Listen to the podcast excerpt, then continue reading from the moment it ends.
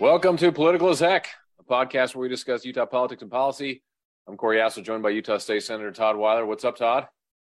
Hey, Corey. Your voice is a little hoarse. That's okay. Yes, I'm, I'm hoarse today. All right, so we're super excited today to welcome our special guest, Utah State Treasurer Marlo Oaks. Welcome, Marlo. Thank you. So glad you could be with us. Congratulations, first of all, on your blowout victory last month. You you well deserve it. Great work. Congrats. Well, thank you. I noticed um, that was not discussed on last week's podcast. I was a little disappointed at that. we well, did we two weeks it. ago, though. We were saving it. Yeah. Okay. So, for uh, if you all recall, Marlo was appointed to this position by Governor Cox about a year and a half ago. Marlo spent his career in investment banking and investment management, including overseeing Intermountain Healthcare's multi-billion dollar portfolio. He's uh, he really is ideal for the job. So, Mister Treasurer, again, glad uh, you could be with us, and uh, really excited that you can help us understand some important issues. But to get started, can you tell us, what does the Utah Treasurer even do? That's a great question. A lot of people don't know, so I'm happy to talk a little bit about that.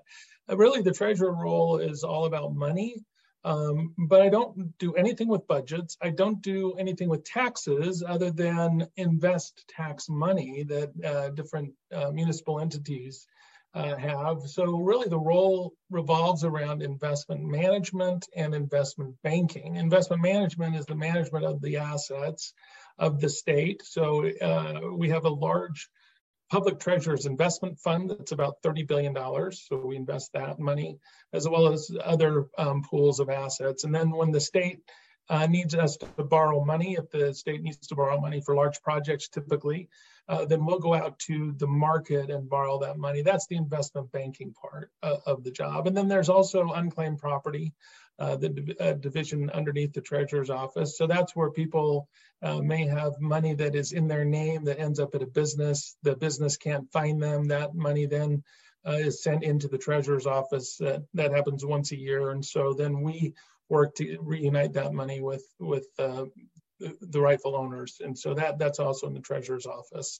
And then we also do education around uh, financial uh, issues. So financial education, Um, both in the schools, and uh, we have a women's conference every year um, that we called Women in the Money.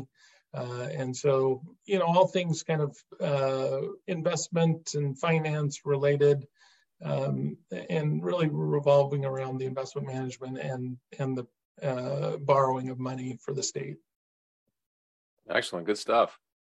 So you've been fighting a very important battle, basically been the tip of the sword, which is just really commendable, against uh, this E S G, that is uh, environmental, social, and governance rules pushed by the left. And some of the largest institutional investors, and of course, credit rating uh, outlets are doing the same. So can you tell us, first of all, what is E S G and why should Utahns care about it at all? Yeah, so E S G is really an outgrowth of values-based investment strategies. So socially responsible investing was an earlier version of it. And that I, the idea is that as an investor, I will avoid certain uh, businesses that I don't want to participate in. So it, it typically was religious organizations, um, and they might avoid firearms, tobacco, gambling, things of that nature.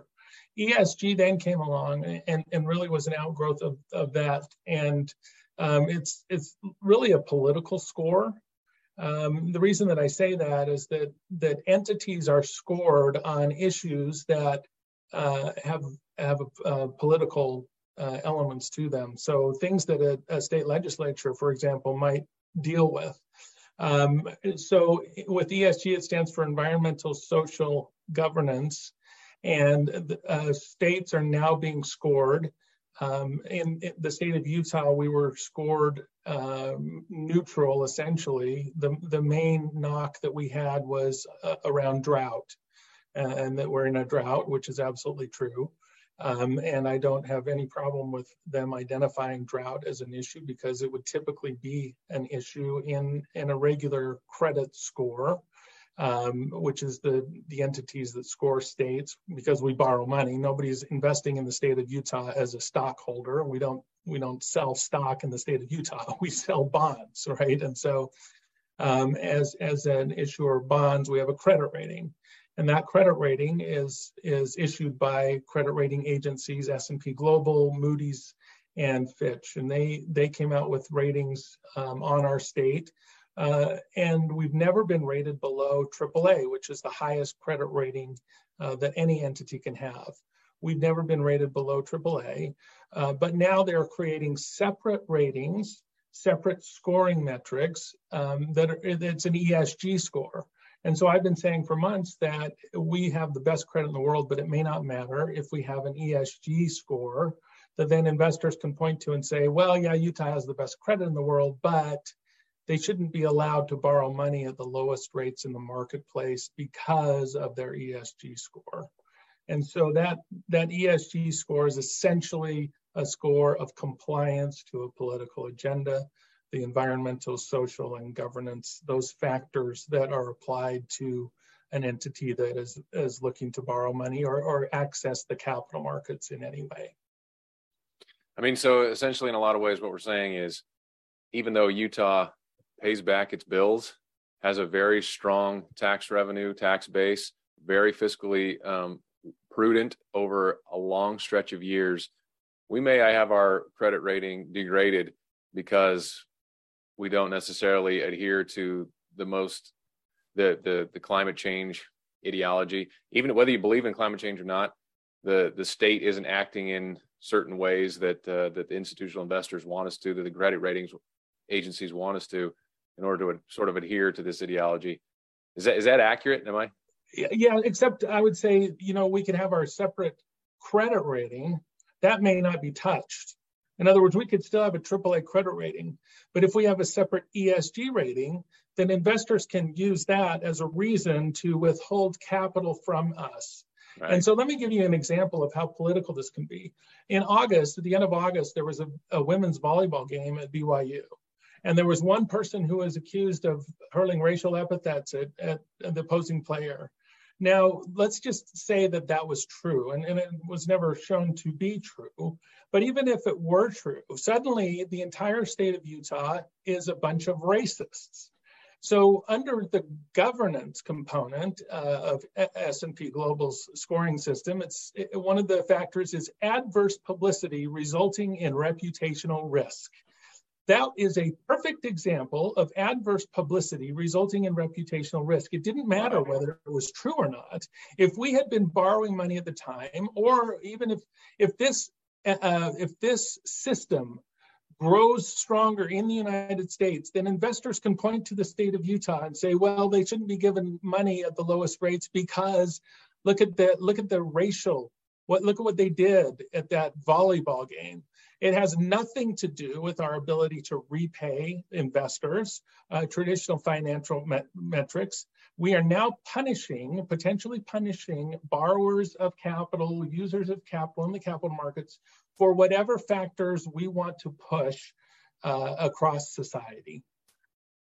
So, I mean, I think that's just totally outrageous. What What is it they need us to do in order to get a better score? So, for example, in that situation, Todd and I actually discussed that situation uh, at uh, the B Y U volleyball match. And um, I think we established that many of the accusations didn't come to fruition. It just it didn't happen. And so, even if well, it and, had, and, though.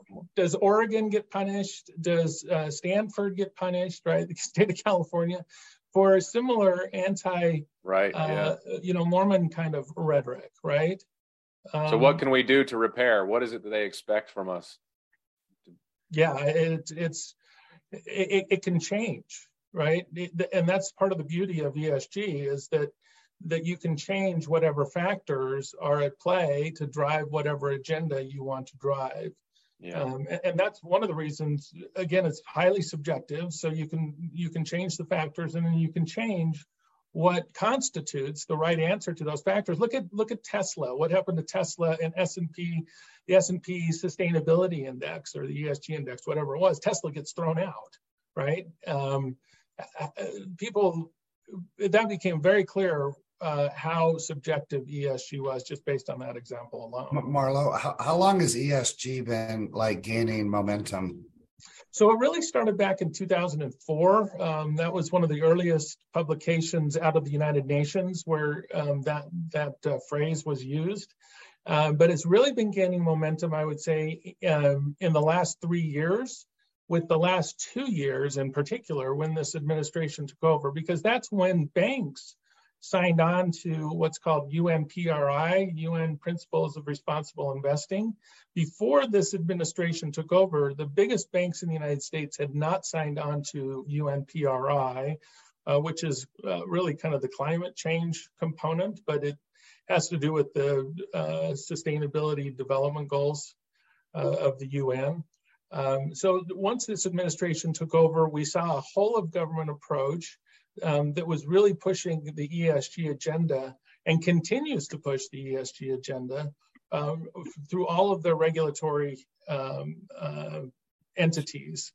And I think the marketplace then embraced it much more strongly because there was I, I think a, a safety there from the administration that they knew that they knew that there was not going to be any uh, n- negative implications from this administration. Uh, in fact, this administration was pushing it, and so um, that's when we really s- saw it take off. Yeah. So to that point, uh, these political games are being put into law. So the Securities and Exchange Commission, remember they they regulate uh, they re- regulate public companies. Well, the S E C just issued a rule for public comment that would require companies to disclose emissions from their operations and the energy they use, much like the E S G rules you've just described, although the E S G rules you've described in some ways are voluntary, although there, there are ways to sort of compel uh, behavior like we were just talking about. But these S E C rules, they are onerous, they provide minimal value. But the greater issue is this so-called scope three that would require companies to report on emissions in their supply chains and product use, often uh, cover the bulk of the business's emissions, emissions, I'm sorry. So in other words, emissions are not produced by the company itself and not the result of activities from the company itself or the assets owned or controlled by them, but by the suppliers. So like, what is the emissions life cycle of paper of a paper wholesaler where you buy paper for the copy machine? So uh, a corporation is now going to have to report on that. What's what's the emissions life cycle of like the beverage company that sells sodas for the break room? Well, you're going to have to look into all that and report all of that as well. You know, you want a cab ride across town or a flight uh, for company travel or the electricity that you get from the electric utility or your internet access. Well, the companies are now going to have to dive deep into all these uh anything that they buy or purchase as part of their business. They're gonna they're gonna have to sort of back end go through and figure out what's the emissions life cycle of every bit of this. I mean, it's completely nonsensical. I mean, if you want to purchase uniforms, for example, for your employees, you're gonna have to know what the emissions life cycle of that shirt. Yes. So it's it's a level of absurdity that companies just can't, you know, realistically cannot comply with, and and to what end? I mean, I think, right, I think right. Uh, Treasurer, you, you, I think you've laid it out very well. It's simply to satisfy what I would call theological preoccupations, you know, of of this radical lobby. Um, I don't know if you have been following the S E C stuff or oh, yes, yes. dovetails. Yeah, so scope three is really um, uh, uh, your customers um, and, and the use of or, or their carbon footprint, for example. So one of the biggest challenges that we're facing here with the S E C, um, BlackRock went to the S E C. BlackRock is the largest investment manager in the world. They have about eight trillion dollars in assets. Uh, they're a big proponent of, of E S G. And they went to the S E C and they said, you are going to have a problem uh, if you do not uh, uh, create regulation for the private sector, because you will have companies going from the public sector, where all of these regulations are, to the private sector to get away from the regulations unless you impose the regulations in the private sector. So, so scope three emissions are one way of imposing uh, regulation in the private sector without really regulating it. So uh, um, in the agriculture space, Uh, farmers, small farmers could be impacted by scope three emissions if they are, for example, supplying McDonald's or supplying another public entity. Uh, they're suddenly the, the, that small farm those emissions could show up in, in some public company's emissions report, their scope three emissions. And then that public company may be putting pressure on that small farm to reduce emissions. Now, we've seen in the Netherlands and Sri Lanka, the impact of trying to lower carbon emissions. In the Netherlands, we've, we've had farmers under pressure to destroy their dairy herds um, to lower the carbon footprint in that country. Sri Lanka Uh, went away from natural, or sorry, uh, uh, traditional fertilizers, chemical fertilizers, um, because of the carbon emissions, to organic fertilizers, and, and food production fell by forty percent, prices rose by eighty percent, and there was massive civil unrest in that country. Now, uh, Sri Lanka had the highest E S G rating in the world um, because they were following these policies, and look where it led them. Uh, you can see what happens when when large uh, when you have central planning, essentially uh, centralized government or or these uh, elites come in and say, mm-hmm. here's what you need to do to be successful. Uh, when you mess with markets, uh, it creates massive problems that don't usually end well, especially for poorer people. And we're seeing, you know, inflation is partly a function of, of uh, what we're seeing in this country. Uh, inflation is partly a function uh, of E S G as well. That's really insightful. Thank you. And I'll, I'll add just to, just to put a cherry on top, the S E C, you know, would regulate public companies, but the Biden administration has also just issued a similar rule for government contractors, which actually reaches a lot farther than, than folks would might realize, because we're not just talking about Uh, big defense contractors. I mean, if you manufacture, you know, a, a uniform, then you're going to be captured if you have any government contracts whatsoever. And there's a lot of companies that do. So um, this new rule would apply to many, many mid-sized businesses and, and a lot of smaller businesses. And as you just described very well, like with the scope, with the, the scope three, it'll reach back and capture a lot of small businesses. So yes. And it threatens those businesses significantly. Yeah. Well, thank you. Thanks for your hard work on this. Thanks for being the tip of the sword. I mean, I, I, I'm a huge fan, and uh, I'm applauding you out there.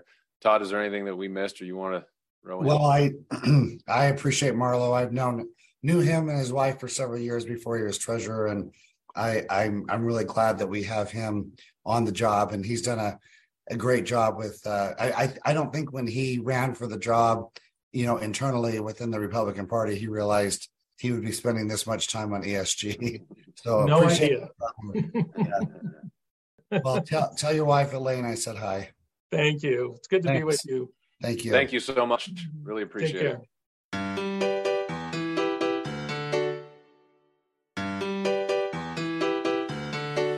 Alpine School District in Utah County, family school district, my kids' school district, Alpine School District. Well, they've uh, removed twenty-two books from uh, from the libraries after they re- were reviewed by committees and deemed uh, pornographic or indecent. This action follows a bill passed by the state legislature earlier this year that you sponsored, Todd. So let's start. Uh, can you tell us about that bill? Well, yeah, I was the Senate sponsor, so the, the it was a House bill. So the, the primary sponsor was Representative Ken Ivory, and you know I was a little bit suspicious. Um, on this, you know, it sounds a little bit like book burning or something like that. So I, I told uh, Ken and, and the people he was working with, I said, I want to see the books. I want to see the pages. And they brought me books. And most of the books they brought me were from the Davis uh, school district. They they had, you know, from the libraries. That's where all my kids went to school. And they had the the labels on the, the, the spines of the books. And then they had... Um, they had postmarked the pages. And when I started reading some of this material that was in, you know, school libraries in, in my county, um, I was shocked. And, and Corey, I'm not real prudish. I mean, this was not R-rated stuff. This wasn't P G thirteen. This was clearly X-rated material. um, and, you know, um, when I presented this bill on the Senate floor, I, I had some of the books there. And it's interesting because somebody made up a flyer with some of the excerpts from these books. And Led's research, our our attorneys in the legislature said, you you can't pass out that flyer. That's it, it contains inappropriate material. So uh, so at, at the legislature, when we're adults, we we can't say or or quote or pass out materials of what was actually in the schools um, for our children. And, um, you know, you know, not, you know, some of this is high school, some of it's uh, uh, junior high, hopefully not elementary school, but, but, uh, and so this bill passed, it, it passed, you know, um, almost unanimously. I think, you know, some of the Democrats voted against it, but some of them voted for it. But let, let me just tell you, um, there's a couple arguments on both sides of this that I don't like. Number one, um, on the left, a lot of people are saying, oh, um, this is just being used to get rid of books about uh, racism or about L G B T issues. Um, this has nothing to do with those issues, but what, what we find is there's a book that has L G B T uh, main characters, and then it also has pornographic materials, you know, pornographic descriptions of sexual acts and things. And then if you target that book, then they say, oh, well, you hate gay people. I mean, but that's what's going on on the left. On the right, um, there are some books that were on their list that, that I personally read. Um, and um, I'm like, no, those aren't, you know, th- those are books that are dealing with topics of like um, rape, as you know, the rape of children and things like that, but they're not describing them in a purient sexual manner. And so there were, there's, you know, there was one or two books on there that I said, hey, I would let my high school kid read this book, but I do think that should be a parental decision, you know, not not not necessarily, you know, a, a school's decision. But I think just because something deals with rape or deals with sex, that's different than describing, you know, um, you know, a sex act. And so when I presented this uh, this bill on the floor of the Senate, there was a group of like fifth grade kids in the in the gallery watching us. And so I had to be very careful what I said. But so this is what I said, and I'll stick by this. I said, some of what I read in these books would make Monica Lewinsky blush. and, and I, and I'll stand by that. So. And your interns are like, who's that? Yeah. So that's, that's, that's good. And a good insight there too. So but for my part, I mean, let me state, first of all, categorically that I do not believe that any book or any content should be banned from print or possession in America, period. None whatsoever. I believe very strongly in the First Amendment, freedom of speech. Everyone should be able to think and write and publish anything and everything they want. And I think that all content should be available for access and purchase in our open society. What we're saying here is that there are time, place, and manner restrictions. Any and all of what's ever been written or said is fair game for a college course, certainly for a college library, even for the city library. But not everything that's appropriate for adults is appropriate for children. This is just so obvious as to be basically a truism. I mean, so I think what we have here with the Alpine School District is it's not a ban. Students can have the books. They can read the books. Many of the books are available in our local library, the city library, the county library, and all of them, of course, are available online. What we're saying is that grade school libraries don't need to house sexually explicit material. I mean, didn't this used to be common sense? But uh, but now, because some of the books involve uh, L G B T, as you described very well, somehow it's a war on them. I think that's nonsense. Um, the fact that pornography, I also want to push back on this other argument. The fact that uh, pornography is available on any kid's phone is not an argument with any merit.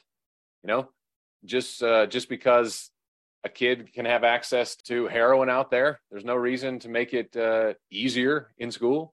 And obviously, any book or content found in a school library is presumed to be appropriate, and let, rightly so. Let me stop there.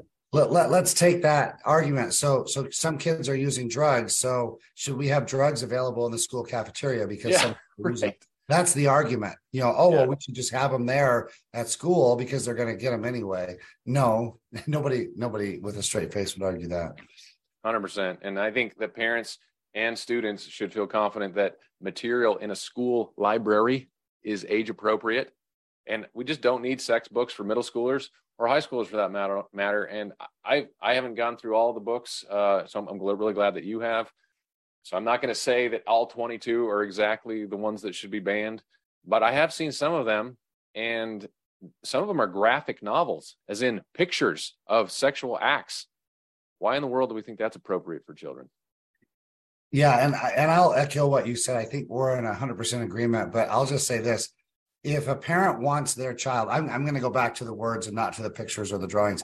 If you want your minor child to read um, two or three pages of detailed description of sexual acts like oral sex. You're welcome to buy them that book. You're welcome to read that book with them, but but you're not welcome to insist that the taxpayers buy that book and put it in your school library. And that's what we're talking about here. Yeah, yeah, well said.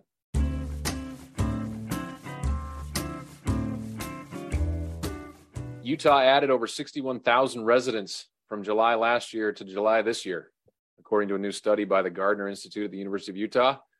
sixty-two percent of the new residents, or nearly forty thousand, came from in-migration. You know, all those folks coming from out of state. So people from out of state moving into Utah. Only about thirty-eight percent of Utah's growth came from natural increase, which is essentially births minus deaths. So apparently this is the lowest natural increase since nineteen seventy-five. We're, you know, having fewer kids. Uh, on the other hand, net migration increased to uh, over thirty-eight thousand in twenty twenty-two. That's the highest level in state history. And that accounts for people moving out as well. So I think one of the main main findings is a lot more people are moving in than are moving out. Uh, Iron County experienced the fastest growth on a percentage basis, but Utah County really leads in the most residents, nearly twenty-four thousand people between July twenty twenty-one and twenty, uh, July twenty-two were added. And that's uh, more than double Salt Lake County, which added about ten thousand. So Daggett was the only county in Utah to lose people, but that was only six people. So basically, you know, stayed the same. Anyway, uh, Utah County continues to lead. I think that's because, let me just say, I think it's a wonderful place to raise a family. My wife and I, we deliberately chose to live in Utah County when we came back a couple years ago. I think that's why, you know, clearly why Suzanne Harrison's seat was folded and a new seat was created in Eagle Mountain, because that's just where the growth is. But uh, Todd, there's lots of different, opi- different opinions about whether growth is a good thing or a bad thing. Uh, where do you come down? Well, you know, there's not a lot we can do about it, you know, unless we're going to post the Utah National Guard on the I fifteen border and the, you know, the I eighty border and start checking I Ds. You know, it's a free country, so people can live and move to where they want to. Um, now, I will say, um, number one, the growth last year was higher than projected or predicted. Uh, but number two, we, we've been saying, Uh, well, I've been hearing for five or six years that by twenty fifty, we're going to be a state of five or six million people. So, you know, you don't grow all that in one year. So, you know, you're going to see this growth uh, probably continue. So, so it doesn't surprise me that the Cedar City area is the fastest growing area in the state, because there's not a lot of there's not a lot of people there relatively. So if they add twenty thousand or ten thousand, that, that's a huge percentage. Um, Daggett County, you said it's only six people. That that might be two or three percent of the population there, Corey. I, but um, Utah County, we know over the next thirty years, most of the growth in the state is going to happen in Utah County. So so get used to it. Um, it's you know Utah County is probably going to add you know uh, over a half million people, if not if not three quarters of a million people, you know, in the next thirty years. And so um, you know it, it's going to be um, Salt Lake part two down there before you know it. Yeah. Yeah. I mean, it is uh, kind of eye-popping when you think about it, but so for my part, you know, I returned to Utah from out of state. I grew up here, of course, grew up in West Valley City, um, lived in, in the D C area for quite a while and came back during when COVID hit. I mean, I understand why people are coming or coming back. Uh, there's just so much to love about the state. And obviously it's hard for me to criticize those who want to move here. Um, but I mean, obviously growth does create challenges. I live in Lehigh and, and the growth is just really almost exponential, and the infrastructure is just trying to keep up. I mean, I, I don't think, I don't think I can go, you know, uh, half a block without running into about five, you know, big construction trucks. Yeah. And, and I'm glad you mentioned coming back, because even though that in-migration number was high, I think if, if you dug into it, you would find a lot of that is people that were born and raised in Utah who moved out of state to take jobs, and then they're coming back either to transfer jobs or to retire. Um, Mike, I mean, everyone thinks that all of these liberals from California are invading Utah. Uh, in my, you know, in my experience and from the data I've seen, it's mostly Utah people coming back to Utah. Now they're coming back with their wife and their kids, you know, but they're still coming back to Utah. Or their husband, and they're coming, and many of them are coming from California. It's just yeah. that they, yeah, but they, but they have Utah ties, is all I'm saying. Yeah, that's a right. lot of, not all of them, but I think the majority. Cool. All right. I think that's all the time we got. All right. Uh, we're going to take probably next week off, I think we decided. Yep. Good um, programming note. Yeah. So we'll see you maybe in two weeks. Okay. See you in two Happy weeks. Holidays. Thanks. Bye-bye. Yep.